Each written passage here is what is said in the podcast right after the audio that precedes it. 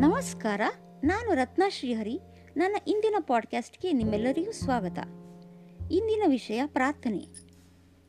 ದೇವಾಲಯದಲ್ಲಿ ದರ್ಶನ ಮಾಡಿದ ನಂತರ ಹೊರಗಿನ ಆಸನದ ಮೇಲೆ ಸ್ವಲ್ಪ ಹೊತ್ತು ಏಕೆ ಕುಳಿತುಕೊಳ್ಳಬೇಕು?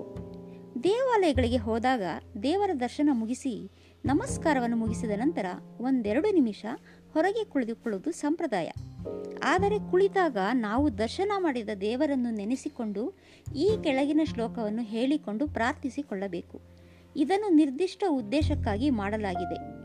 ವಾಸ್ತವವಾಗಿ ಇಂದಿನ ಜನರು ಈ ಶ್ಲೋಕವನ್ನು ಮರೆತಿದ್ದಾರೆ. ಶ್ಲೋಕ ಹೀಗಿದೆ. ಅನಾಯಾಸೇನ ಮರಣಂ, ವಿನಾ ದೈನೇನ ಜೀವನಂ, ದೇಹಾಂತ ತವ ಸಾನ್ನಿಧ್ಯಂ, ದೇಹಿಮೆ ಪರಮೇಶ್ವರ.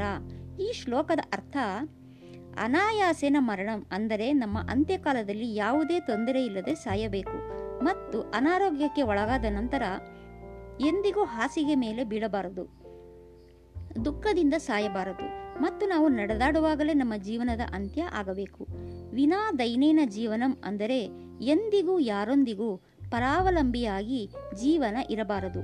ಒಬ್ಬ ವ್ಯಕ್ತಿಯು ಪಾರ್ಶ್ವವಾಯುವಿಗೆ ಒಳಗಾದಾಗ ಇತರರ ಮೇಲೆ ಅವಲಂಬಿತನಾಗುವಂತೆ ಅಥವಾ ಅಸಹಾಯಕನಾಗಿ ಇರಬಾರದು.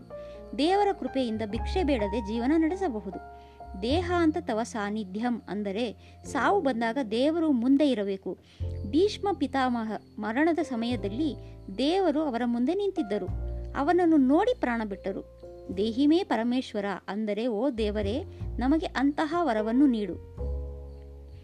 ದೇವರನ್ನು ಪ್ರಾರ್ಥಿಸುವಾಗ ಮೇಲಿನ ಶ್ಲೋಕವನ್ನು ಪಠಿಸಿ. ಕಾರು, ಬಂಗಲೆ, ಹುಡುಗ, ಹುಡುಗಿ, ಗಂಡ, ಹೆಂಡತಿ, ಮನೆ, ಹಣ ಇತ್ಯಾದಿಗಳನ್ನು ಕೇಳಬೇಡಿ. ಈ ಅರ್ಹತೆಯು ನಿಮ್ಮ ಅರ್ಹತೆಗೆ ಅನುಗುಣವಾಗಿ ಆ ದೇವರು ನಿಮಗೆ ನೀಡೇ ನೀಡುತ್ತಾನೆ. ಅದಕ್ಕಾಗಿಯೇ ದರ್ಶನ ಮಾಡಿದ ನಂತರ ಪ್ರತಿಯೊಬ್ಬರು ಈ ಪ್ರಾರ್ಥನೆಯನ್ನು ಕುಳಿತು ಪ್ರಾರ್ಥಿಸಬೇಕು. ಇದು ಪ್ರಾರ್ಥನೆ, ವಿಜ್ಞಾಪನೆ ಅಲ್ಲ. ವಿಜ್ಞಾಪನೆಯು ಲೌಕಿಕ ವಿಷಯಗಳಿಗಾಗಿ. ಉದಾಹರಣೆಗೆ ಮನೆ, ವ್ಯವಹಾರ, ಉದ್ಯೋಗ, ಮಗ, ಮಗಳು, ಲೌಕಿಕ ಸುಖಗಳು. ಸಂಪತ್ತು ಅಥವಾ ಇತರ ವಿಷಯಗಳಿಗಾಗಿ ಬೇಡಿಕೆ ಇಡುವುದು.